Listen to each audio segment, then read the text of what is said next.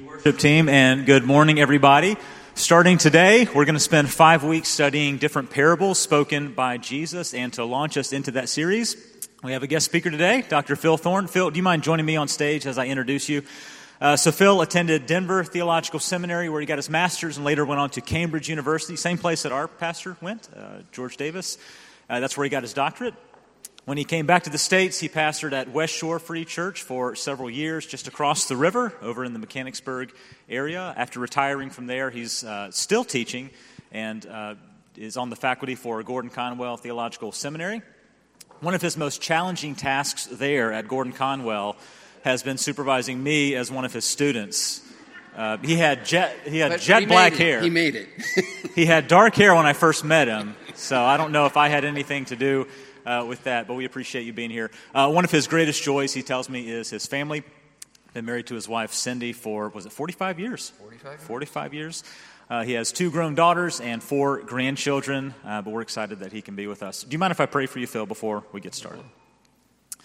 Uh, Father, we believe that your word is powerful, that it's authoritative, that it uh, reveals to us and shows us how we can be in right relationship with you, Father and how we can navigate uh, the different things in this life and live a life worthy of your name. I want to pray for Phil that you would give him uh, just a passion as he reads this text for us. Would you give him confidence as he unpacks the meaning that it has for our life and the meaning that Jesus uh, wanted us to hear when we heard this parable taught? I want to pray for all of our listeners. I want to pray for myself uh, that we would soak this in. I pray that this parable would bring comfort to those who need that. I pray that it would challenge all of us. I pray that it would satisfy those who are here today, listening online, that are just hungry to hear your word and to hear it taught uh, to them in a practical way. We pray this to you, Father, in the name of your Son, Jesus, and by the power of the Holy Spirit. Amen. Thanks, Phil. Thanks.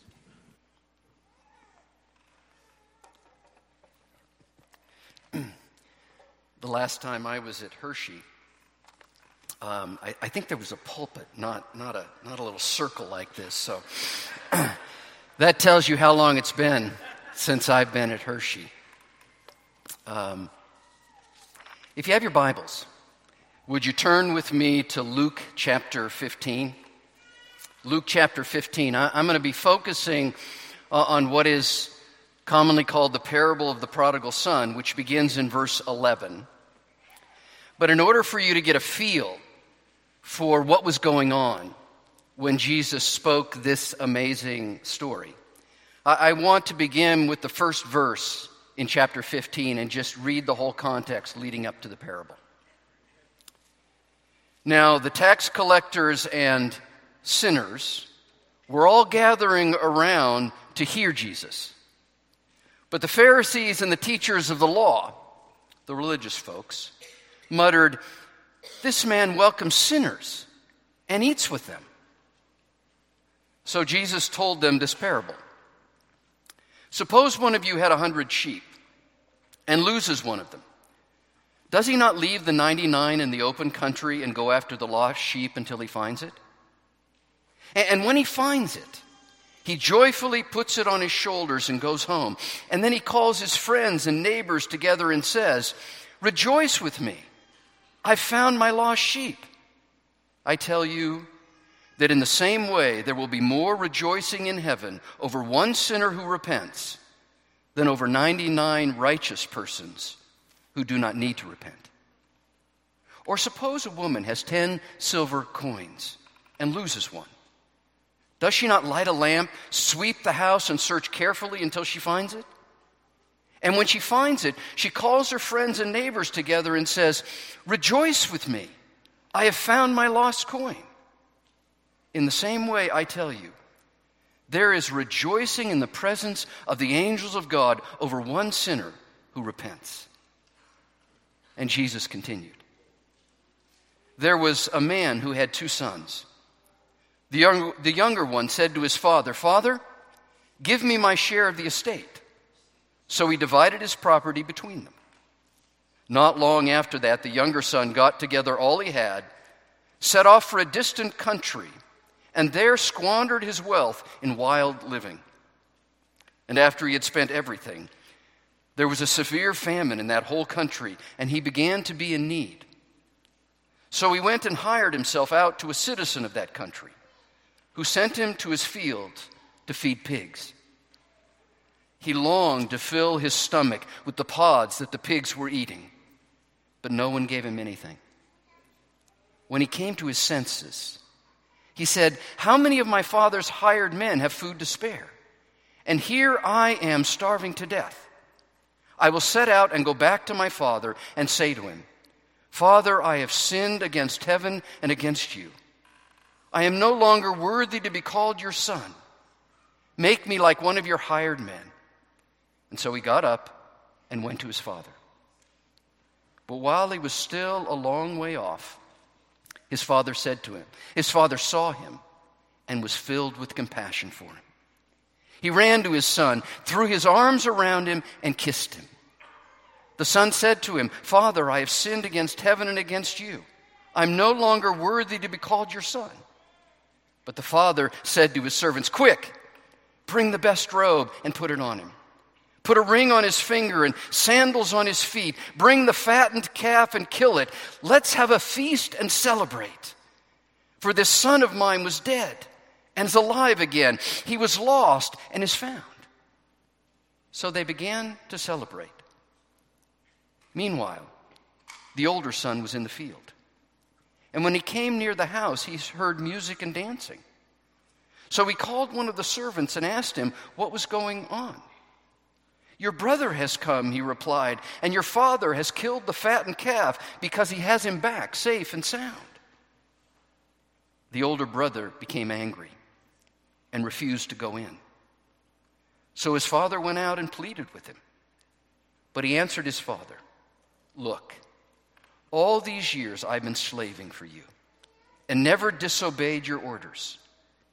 Yet you never gave me even a young goat so I could celebrate with my friends. But when this son of yours, who has squandered your property with prostitutes, comes home, you kill the fattened calf for him. My son, the father said, you are always with me and everything I have is yours. But we had to celebrate and be glad because this brother of yours was dead and is alive again. He was lost and is found.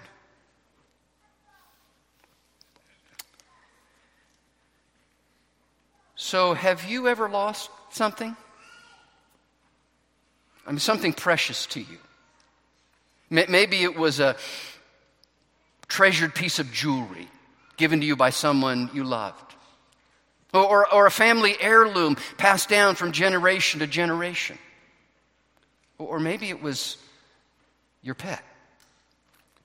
But whatever it was, it was important to you. And losing it made your heart sick. And obviously, you went looking for it. I mean, you, you turned the house upside down. You, you carefully retraced every step. And, and everywhere you went, you, you, could, you would ask whoever you could whether they'd found your treasure. And when you found it, if you found it, what joy you felt. I mean, if you were like me, you, you would have jumped for joy. You, you, might even have, have shouted out loud. And, and at least you would have run to find somebody you could tell that you had found it. Be, because when you lose something that's precious and then you find it, you, you experience a joy that just has to be shared. But let me ask you another question Have you ever lost something of supreme value? I mean, I'm, I'm not talking about a ring or, or even a pet, but a person. Well, I want to tell you about a time, it's been more than 30 years ago now, when Cindy and I lost a child in the streets of London. It was Christmas time. And, and we were living in Cambridge, England, while I was pursuing my doctorate. And our children were quite young. Rachel, our eldest, was six years old, and, and little Sarah was three. You should have seen her back then. I mean, she had red curly hair that kind of went down her back. She was, she was adorable. I mean, she still is, but she really was. And, and we had taken the train, by the way, she's here today, so I threw that in for her. We, we had taken the train from London with our friends, Mark and Janet, to, to see the sights and, and the sounds of the city and, and to enjoy the, the Christmas lights and, and to shop in some of the famous stores like, like Harrods and Hamley's. In fact, we had just come out of Hamley's toy store. I mean, this huge three story building that had more toys than I have ever seen in my life. And coming out the door and stepping to the side, we, we began to discuss with our friends where we would go next. And we had, we had left our two girls standing in front of the, the store windows because Hamley's is, is famous for their, their display windows at Christmas time. I mean, we, we turned our attention away for just a moment. But when Cindy glanced back, she cried out, Where's Sarah? And my heart sank. And then, then I began to panic because you, th- this, was, this was Christmas time in the streets of London. I mean, everywhere you looked, there were people. The, the cars were, were packed in the streets, and, and shoppers were walking shoulder to shoulder. So I, I, began to run up the street this direction while my friend Mark ran the other way. And, and as we ran, we shouted, Sarah, Sarah. But she was nowhere to be found. And, and, and I finally gave up and turned around. And, and by the time I came back, Mark was already there, empty handed. And Cindy was crying. And I was in despair. And then suddenly, we saw him. The, the doorman at, Hamley's to- toy store, dressed in a red coat from his shoulders down to his ankles. And, he was coming through the crowd that was opening up, and, and he was holding our little girl in his arms. Now, how can I describe to you my feelings at that moment? But I, I don't have to, do I? I mean, you know, especially if you are a parent. You know how the heart of a father, how the heart of a mother beats for their children. You know. And God knows too.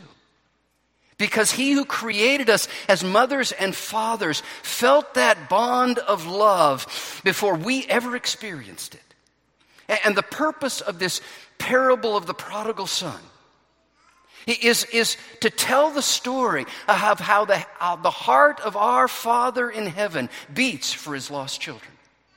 Now, you may not know this or realize it, but this parable has been misnamed. It's not really the parable of the prodigal son. It's actually a, a tale of two sons, two brothers.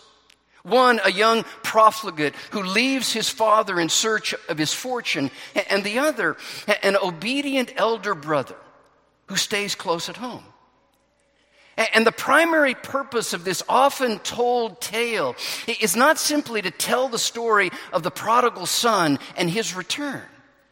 No, the primary purpose is to reveal the heart of his father a father who has lost and then found a beloved child.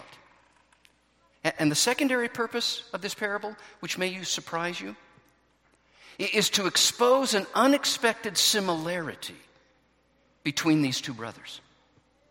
Now, as you know, the story begins with a simple classic tale of a young man who feels constrained by, by the rules and the regulations, the, the limitations of his father's house.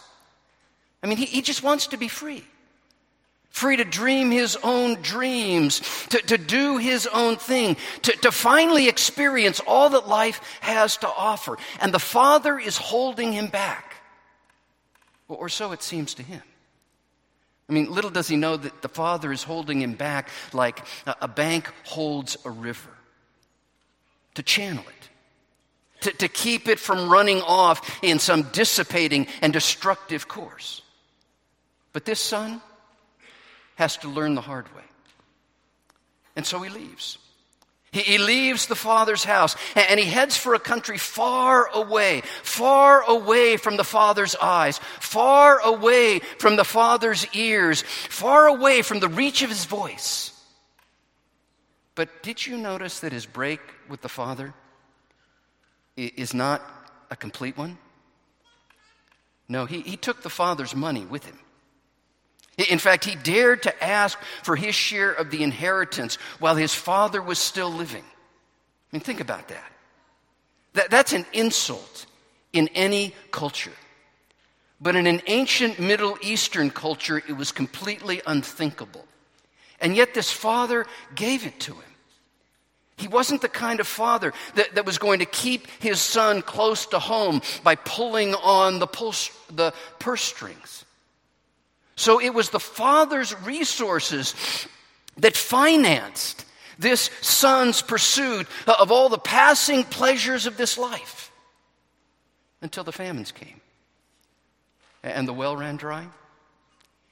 And make no mistake, the, the famines always come eventually in the far country, where the father's gifts are used according to the children's pleasure rather than the Father's design. And when the Father's borrowed capital was all used up, surprise, surprise, all his fair weather friends were, now nowhere to be found. And this young man was driven to the point of degrading desperation. He, he was forced to feed pigs in, in a foreign land. I mean, that is the height of offense to a Jew. I mean, remember, this story is being told by a Jew to a Jewish audience about a Jewish family. And Jesus meant this point to be shocking. Shocking that, that this young Jewish man was so hungry that he would have jumped into the pig's pen and wrestled with the pigs to get something to eat. But they wouldn't even let him do that. In other words, the prodigal son hit bottom.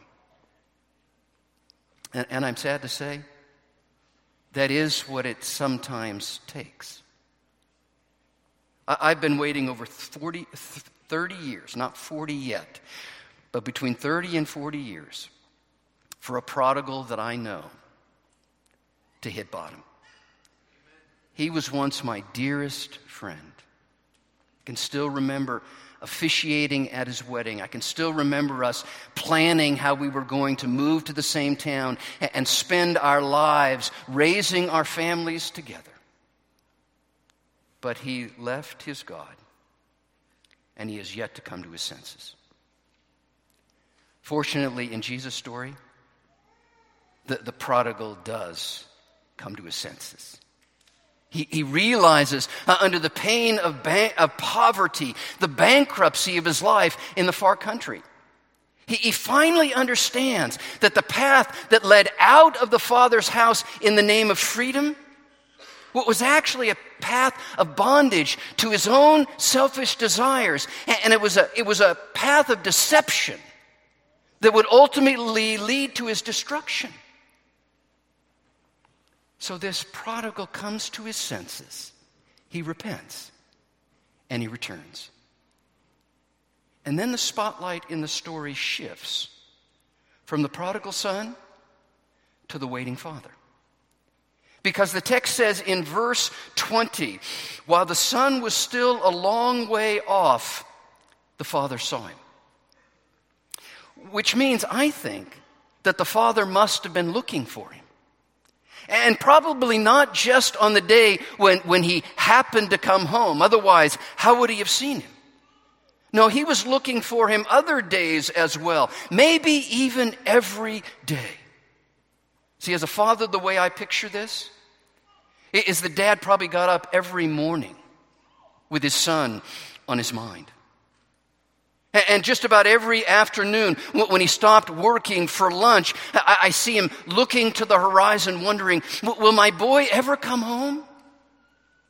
And then at the end of the day, as the sun began to set, I picture him taking a walk and worrying, what's happening to my son tonight in the dark? Oh, how the heart of a father beats for his lost child. And did you notice what the father did? When he finally saw the silhouette of his son moving across the horizon? He didn't do what you and I would have been tempted to do.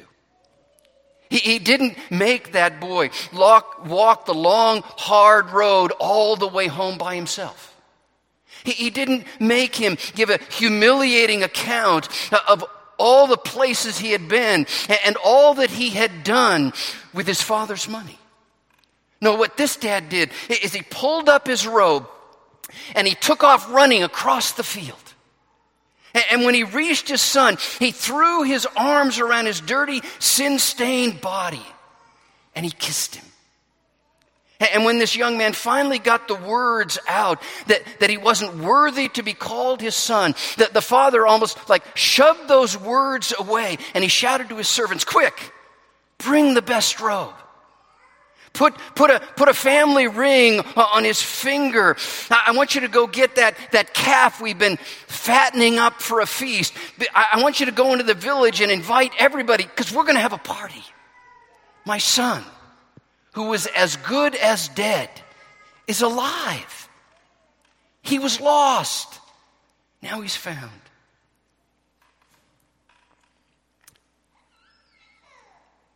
A question. Why do you think Jesus is telling us this story? And why is Jesus telling us this story in this particular way? I mean, could it be, could it possibly be, that the one being who has lived eternally in the presence of the Father wants to give us a special glimpse into how the Father feels?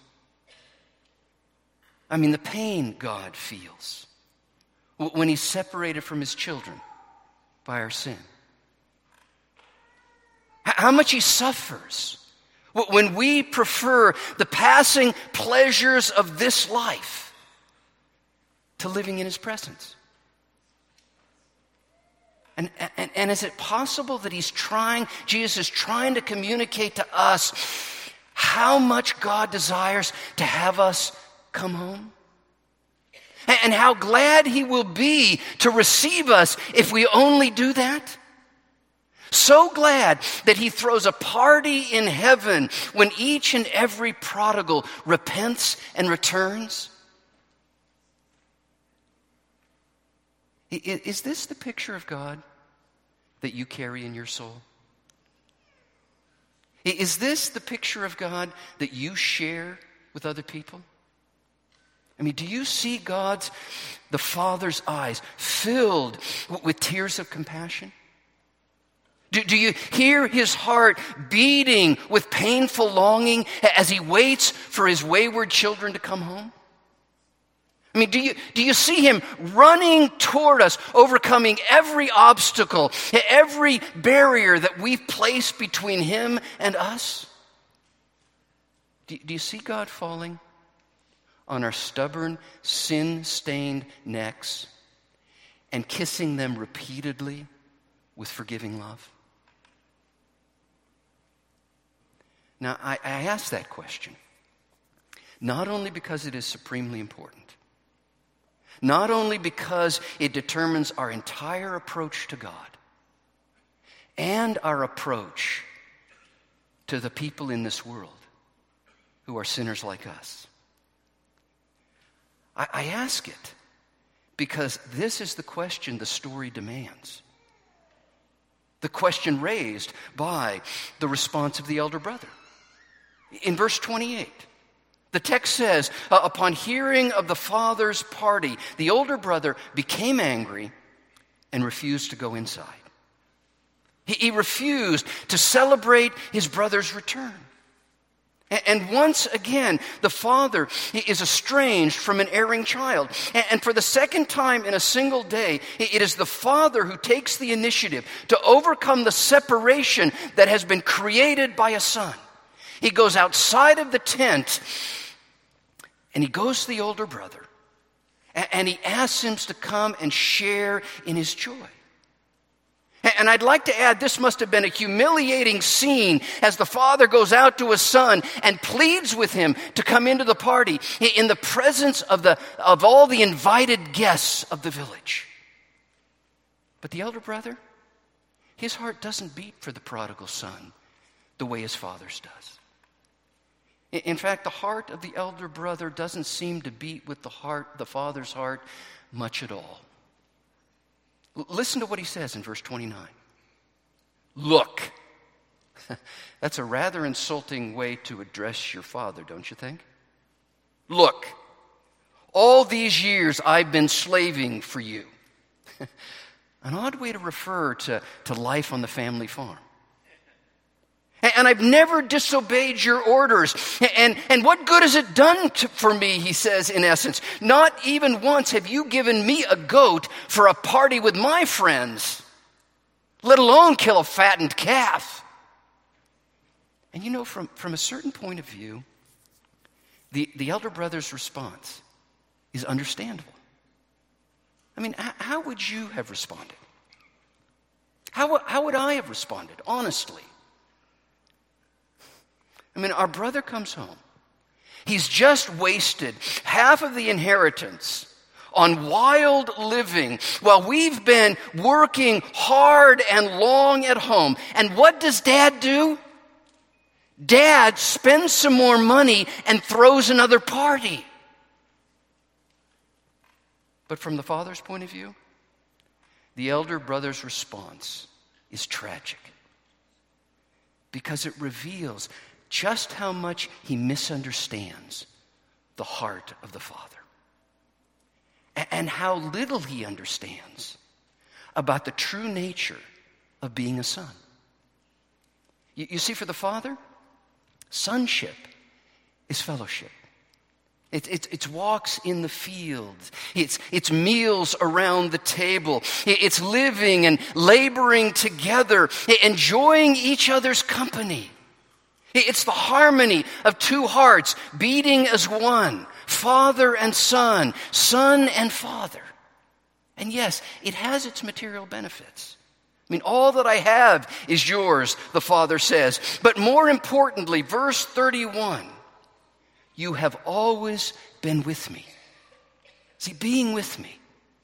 I with you, you with me. That's what family life is all about.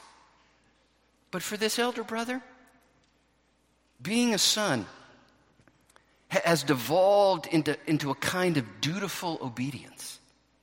It's, it's doing what the father wants so that I can get what I really want, which is a party with my friends and eventually my inheritance. You see, it's, it's performing a set of obligations to get a reward which I think means it's playing the part of the, a son while remaining a prodigal at heart. I mean, how ironic. But by the end of this story, the prodigal son and the proper elder brother have begun to look and sound very much alike. I mean, on the outside, they are completely different. Uh, pursuing radically different ways of life. One, the way of freedom and folly, the, the other, the way of duty and restraint. One, the way of shame and disgrace, the, the other way of social respectability and honor. But they've ended up in the same place.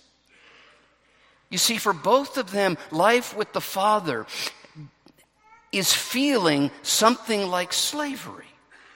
I mean, one went into the far country to escape that slavery, while the other stayed close at home and suffered under it. But both of them, both of them are equally far from the Father's heart. Because both of them are focused on the Father's gifts and not the Father himself.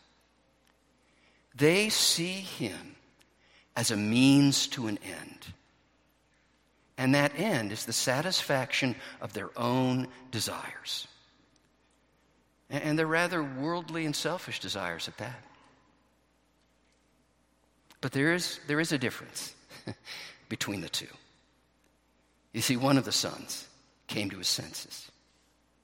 The story of the prodigal son has a happy ending.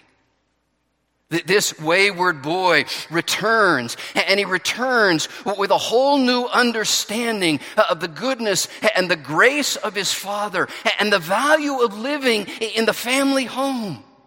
Uh, under the gaze of his father's eyes, within the reach of his voice, near his, his strong hand and arm. But the story of the elder brother, did you notice this?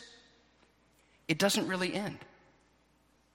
I mean, Jesus' parable concludes with an appeal. I mean, won't you come inside, son? Won't you rejoice with me in the return of your brother? Won't you come to your senses and repent of your self righteousness? Please, won't you? I can almost hear those questions echoing down through the years. It's far too easy, isn't it? To lose sight of the incredible privilege of being a daughter or a son of God.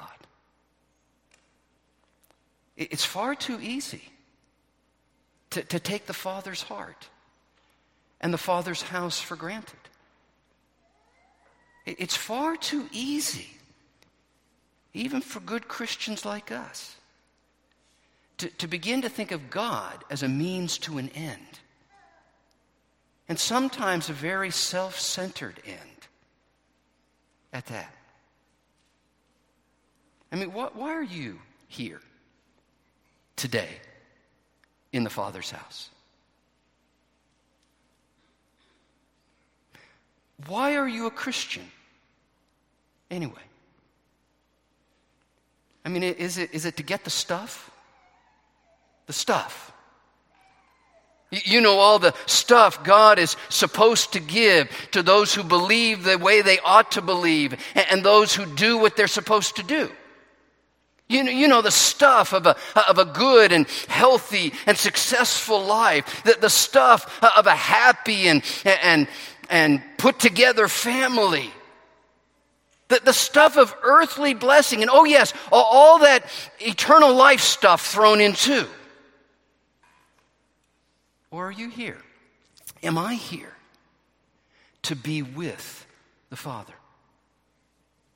To enjoy His presence?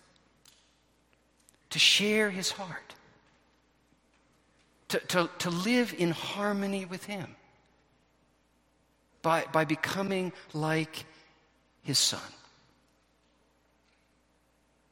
And by the way, did you notice that there was a third son in this story?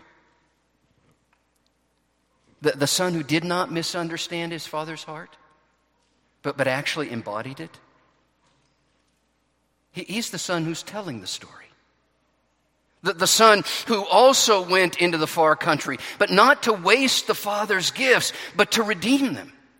To, to find all God's lost daughters and sons and to bring us home.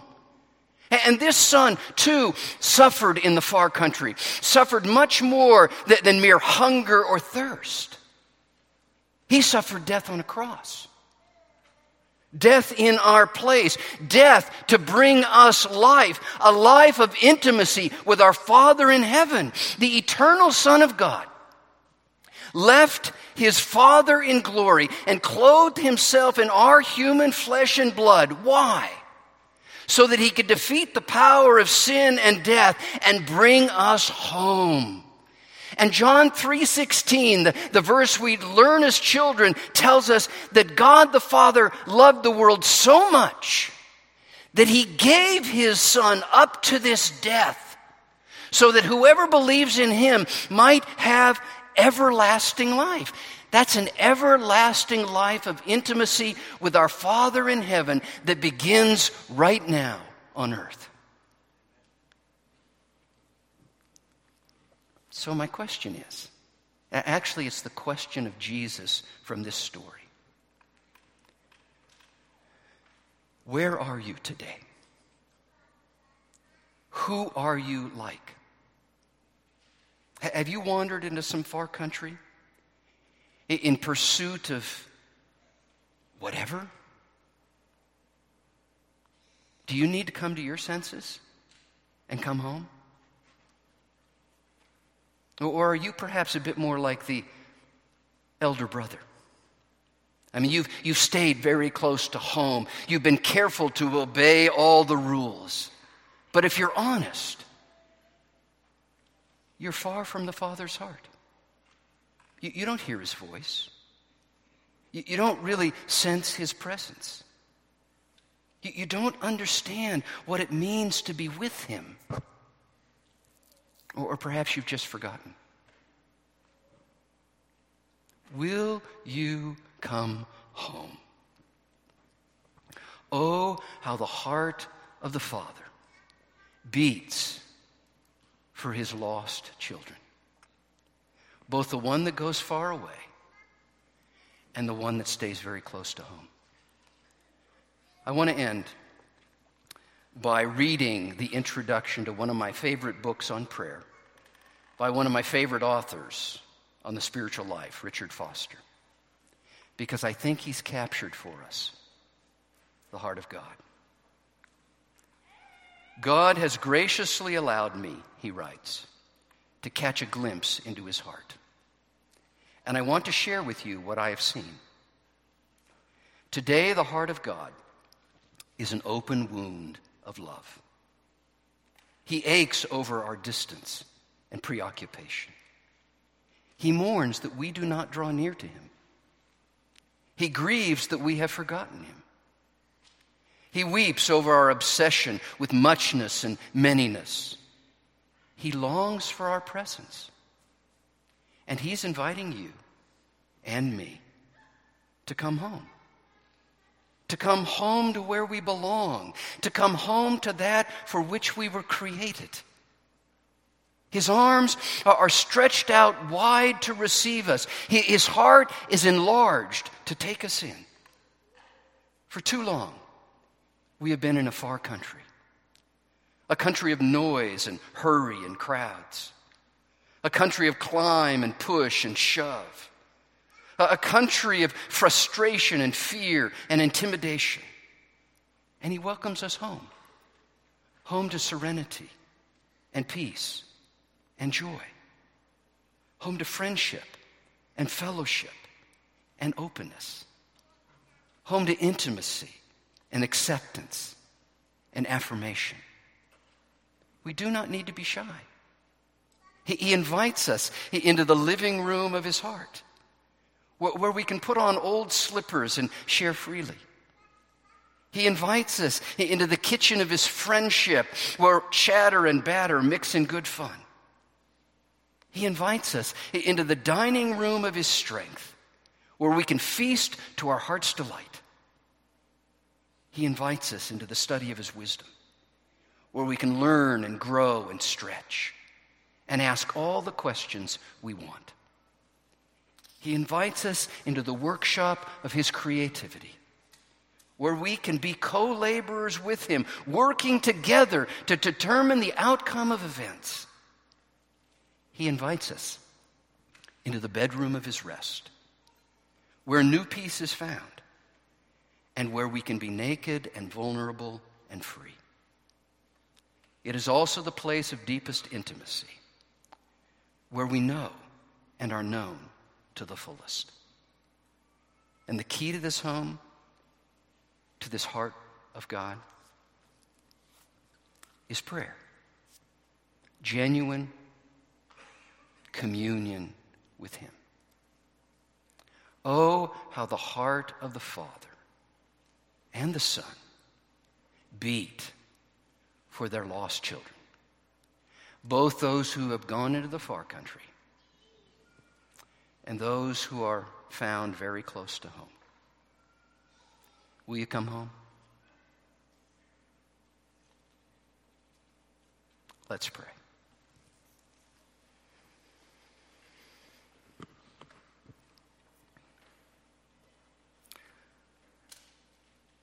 Father, open the eyes of our hearts to see your beating heart of love that has been revealed by your Son in this story, and then even more clearly revealed by his life and his death for us. Break through whatever barriers we have put up between you and us, so that we might experience the forgiving love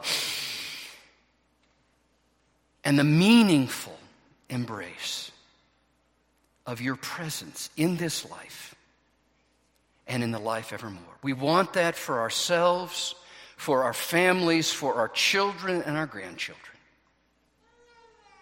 And we want it, we want to communicate this to your world because we experience it. In the strong name of Jesus, we pray. Amen. uh, in a moment, I'm going to pronounce a benediction over you. I know you don't, well, I, have heard that you don't do that every Sunday, but I can't end a service without doing it, so forgive this old man. But um, I want to invite um, the prayer team to come forward at this time because uh, Hershey wants to create an opportunity for you to respond to what the Lord has said to you today. And so, if you would like someone to pray for you or with you about anything, please um, come after the benediction and let these people pray. Now, everyone rise.